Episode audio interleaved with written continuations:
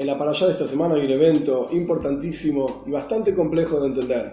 El evento del becerro de oro. 40 días después de que Dios entregó la Torá en el monte Sinai. Una impresionante situación, circunstancias. El pueblo judío vio la presencia de Dios, escuchó a Dios hablando de los diez mandamientos. 40 días después estaban haciendo un becerro de oro y sirviéndolo como si fuese un Dios.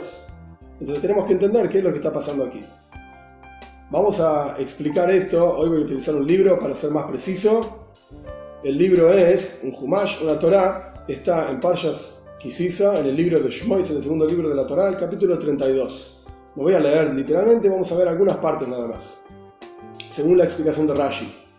Hay otras explicaciones, está Ramban, está el Kliyakar, el Binezra, cada uno tiene sus explicaciones, pero básicamente tocan varios puntos comunes. Entonces vamos a seguir la explicación de Rashi para ser, digamos, coherentes con una forma de entenderlo. Rashi trae montones de Midrashim, explicaciones de nuestros sabios del Talmud y los Midrashim sobre cómo entender esta historia del becerro de oro. Capítulo 32, 1. El pueblo vio, Bayar Ha'am, el pueblo vio. En general, cuando la Torah se refiere al pueblo judío, dice Bnei Israel, el pueblo de Israel, los hijos de Israel. Pero acá la Torah utiliza otra expresión, dice Ha'am, el pueblo. Rashi más adelante, no sobre este versículo, pero más adelante dice que de aquí es una prueba clara de que los que motivaron y construyeron e hicieron el becerro de oro no fue el pueblo judío. Fue Ha'am, fue el Erev Rab, la mezcolanza increíble de pueblos que Moshe sacó de Mitzrayim por su propia voluntad, sin consultarle a Dios. Ellos se convirtieron en el judaísmo junto con el pueblo judío en la entrega de la Torá en el monte Sinai, pero eran, ellos continuaban con sus propias tradiciones y sus propias idolatrías y paganismo, etc. Ellos, Ha'am, por eso la Torah los llama, los llama el pueblo, no el pueblo judío, no dice Bnei Israel, dice Ha'am. Incluso más adelante dice que el pueblo judío hizo idolatría, porque se fueron tras ellos, o sea, y siguieron y se equivocaron tras el becerro de oro, correcto. Pero los que motivaron toda esta cuestión fue Ha'am, el pueblo. Incluso más adelante, Dios le dice a Moshe, Mitzrayim, tu pueblo que vos elevaste de Mitzrayim, ellos son los que pecaron. Tu pueblo, no mi pueblo, por así decir. Como ya dije antes, el pueblo judío también hizo idolatría, por eso muere más adelante, vamos a ver, 3.000 Yehudim, etc. Pero el punto es que los que motivaron esta cuestión fue Ha'am, Ha'am, el pueblo, no el pueblo judío, el Eire la mezcolanza de pueblos. Ahora bien, Moshe estaba tardando en llegar. Moshe había subido al monte Sinai luego de la entrega de los 10 mandamientos para recibir las tablas, grabar las tablas, recibirlas y recibir una Torah y bajarle el texto de la Torah desde Breishis, desde el comienzo hasta ese momento, en un pergamino. Ahora bien, Moshe subió el 7 de Sivan durante el día, pero faltaba toda la noche, desde el comienzo del 7 de Sivan hasta el momento en que Moshe subió, faltaban todas esas horas, que eran básicamente 12 horas. Moshe había dicho que iba a llegar en 40 días, pero le faltó a la gente el cálculo de esas 12 horas.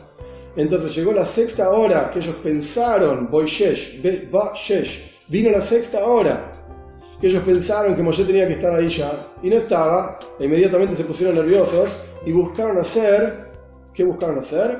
Un líder que los guíe a lo largo del desierto. Y ellos mismos lo dicen.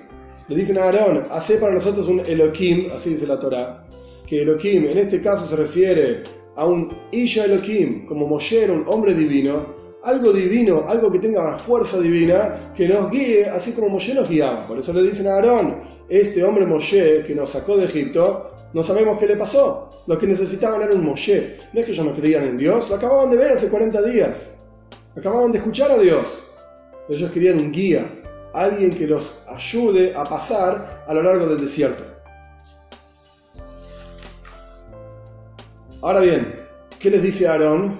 Sáquense las joyas de oro que ustedes tienen en los, las orejas de sus esposas, de sus hijos y de sus hijas y tráiganlo. ¿Por qué Aarón dijo esto? Todo el pueblo, toda la gente tenía un montón de oro que sacaron de Egipto, que sacaron del Yamsuf, de, de cuando los egipcios se hundieron en el mar de juncos, ellos sacaron un montón de oro de ahí. Entonces, ¿por qué Aarón dice justamente las joyas de oro de las esposas y de los chicos, etcétera? Rashi explica, lo saca de Midrash porque en realidad es muy difícil sacarle una joya a una mujer, no va a querer entregarla. En cuanto ellos vayan a decirle, los maridos vayan a decirle, vamos a sacar las joyas, las vamos a fundir y vamos a hacer, no, va a decir la mujer, deja la joya, está muy bien al lado mío. Lo mismo los chicos, no es fácil sacarle las cosas. Entonces Aarón pensó, yo voy a atrasar toda esta cuestión, todo este proceso, voy a, para atrasarlo unas horas hasta que venga Moshe, porque Aarón sabía que estaba viniendo Moshe. No logró convencerlos. Por eso les dijo, tráiganme las joyas de sus esposas, sus hijos, y sin embargo, versículo 3, ¿qué dice la Torah? Ellos se sacaron, el pueblo se sacó las joyas de oro, que ellos tenían en sus propios, sus propias orejas. No fueron a las esposas, no fueron a los chicos. Ellos tenían oro, estaban apurados. Ellos sacaron sus, propios, sus propias joyas. No le hicieron caso a Aarón. Y se lo dieron a Aarón. Aarón tomó esto de sus manos. Y acá Rashi trae varias explicaciones. ¿Qué es lo que hizo exactamente Aarón? Si puso todo ese oro en una, en una sábana y lo y formó esto. O si formó, talló el becerro este. Que te paréntesis Ramban explica por qué un becerro. Nachmanides explica que el pueblo judío vio en la entrega del monte Sinai una carroza celestial que está en Sefer Yehezkel, al comienzo del libro de Yehezkel. Y en este libro de Yehezkel hay un toro, lado izquierdo, hay un toro. Hay cuatro animales, uno de esos animales es un toro. Entonces acá lo que ocurrió fue que la gente vio ese toro y pensó que a través de ese toro iban a poder ser guiados por el desierto. Así explica Ramán. ¿Por qué? Porque el desierto es un lugar de dinim, de juicios, un lugar destruido, desolado, y la izquierda, la severidad, es la fuerza, digamos, divina de la desolación, del poder. Entonces ellos pensaron, en un lugar de desolación, necesitamos la fuerza de Hashem, lado izquierdo, fuerza de desolación del toro, por eso armaron un toro. Así explica Ramban, Nachmani, pero Rashi no dice nada respecto de esto. ¿Por qué explica Rashi salió un toro? Entre la gente que participó del becerro de oro estaba Mija. Mija era un personaje que salió de Egipto y él era un idólatra, él tomó una chapita de oro que Moshe había utilizado para sacar el ataúd de Yosef, que estaba hundido en el Nilo. En esa chapita de oro decía Alei Shoer, levántate toro, levántate toro. ¿Por qué toro? Porque Jacob lo llamó a Yosef en sus bendiciones toro. Entonces Moshe tiró esta chapita al río, se elevó el ataúd de Yosef y Mija tomó esta chapita. Cuando Mija tira esta chapita a toda la mezcolanza de oro y joyas que había hecho Aarón, automáticamente salió un toro. Porque esta chapita decía, Shor, levántate toro. Ahora bien, continuamos. En el versículo 4, después de que Aarón termina o de juntando todo en una sábana o de tirarlo al fuego, sea como fuere, ¿qué dicen el Eireb Rab? dijeron, Eile queja Israel, este es tu Dios Israel si el pueblo judío es el que hizo esto, así explica Rashi, entonces ¿por qué dicen, este es tu Dios Israel? Si yo soy Israel, yo no le digo al otro Israel. En todo caso le diré a mi hermano. Pero aquí vemos claramente que quien hizo esto, quien motivó toda esta cuestión fue el Erebrat, la mezcolanza de pueblos. Y cuando hicieron este becerro de oro, que entre paréntesis Rashi lo trae también, se movía y comía, no era simplemente una estatua estática, valga la redundancia, sino que se movía. Esto fue lo que confundió a un montón de gente. Entonces le dijeron al pueblo judío, el Eile lo quejo Israel, este es tu Dios Israel. Es alguien que le está diciendo algo al pueblo judío. Acá vemos claramente que los que motivaron toda esta cuestión fue esta mezcolanza de pueblos que sacó Moshe de Egipto.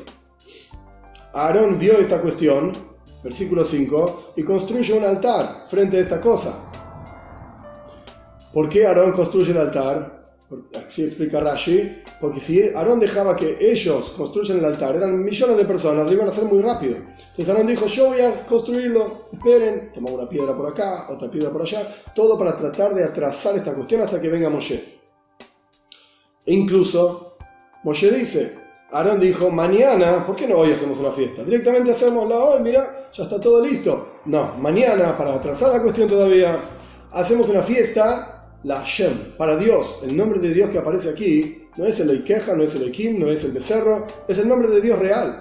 Quiere decir que Aarón estaba pensando, mañana cuando venga Moshe, vamos a hacer realmente una fiesta para Dios, nada que ver con esta cuestión del becerro de oro. Eso es lo que Aarón estaba pensando. Sin embargo, ¿qué pasó? Dice el versículo 6, se levantaron temprano el otro día. No esperaron hasta que Aarón se despierte y Aarón haga todas las cosas y venga Moshe, no. Se levantaron temprano, hicieron ofrendas y se sentaron a comer y beber, etc. Dios en el momento en que ya habían hecho la ofrenda, en el versículo 7, le dice a Moshe, Shiges Amja, tu pueblo, que vos sacaste de Egipto, el Eire Brab, la escolancia de pueblos, ellos son los que se equivocaron.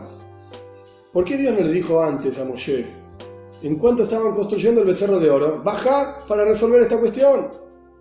Porque, de vuelta, ellos estaban buscando un guía, no estaban buscando hacer idolatría, ellos creían en Dios.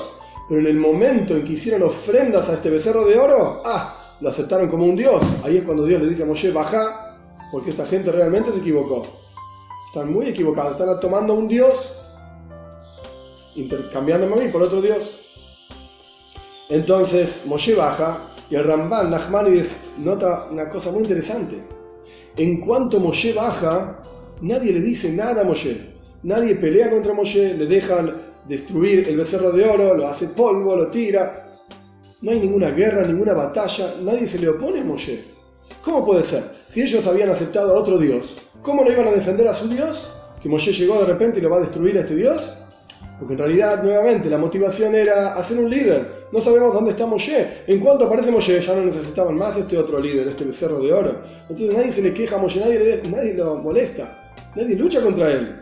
Lo dejan destruir el becerro de oro. Muy bien, la historia continúa, Moshe pidiendo disculpas por esta gente, el pueblo judío también se equivoca tras el becerro de oro, pero hoy no vamos a analizar esta parte de la historia. En resumen, lo que vemos en el texto mismo, que la Torah cambia entre Ha'am, el pueblo, y Bnei Israel, el pueblo judío, que los que motivaron toda esta cuestión fue el Eirebrab, fue el pueblo que Moshe sacó de Egipto. La intención inicial era ser un líder, no un dios. Ellos creían en Dios, lo habían visto Dios, era ser un líder. Pero la cuestión tomó otro rumbo, hicieron ofrendas a este Dios, lo tomaron como un Dios. Y esto es lo que motivó que Moshe baje del monte Sinai antes de tiempo, por así decir. Llegó Moshe, destruyó toda esta cuestión. La historia continúa, Moshe vuelve a subir al monte Sinai para pedir disculpas por ellos y por el pueblo judío también. Vemos lo que es un líder del, pueblo judío, Moshe, y nos enseña para cada líder en general, incluso líder de familia, etcétera, o líderes de uno mismo, que tenemos que buscar incluso el beneficio de aquellos que pecaron y pecaron en forma terrible e incitaron a otros a pecar, incluso por ellos Moshe pide disculpas al punto tal que le dice a Dios, si no lo vas a perdonar, bórrame del libro que escribiste. Pero, de vuelta, en resumen, vemos que la motivación fue el Erebrab, los que terminaron haciendo idolatría incluso fue el pueblo judío con las ofrendas que hicieron a este Dios, etc. Y después Moshe baja, en el momento que tenía que bajar, y resuelve toda esta cuestión del becerro de oro.